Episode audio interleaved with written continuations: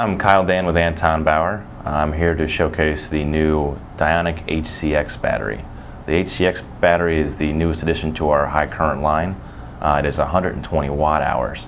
Now, the thing that separates this battery apart from others is that because we utilize high current cells, this battery is going to deliver a better service life in the field. Uh, it was actually designed for a high power consumption, and because these cells don't actually have to work as hard to handle a camera load, their service life is improved, which is a huge benefit to everybody.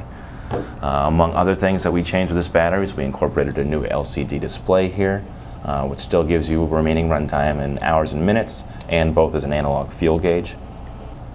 What we did brand new with this battery is we actually incorporated a motion sensor inside the battery.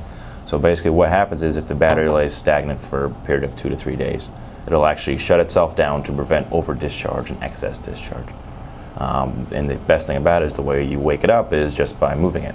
So now the battery is fully awake, ready to go, and you've lost minimal capacity, so it's really a benefit to people.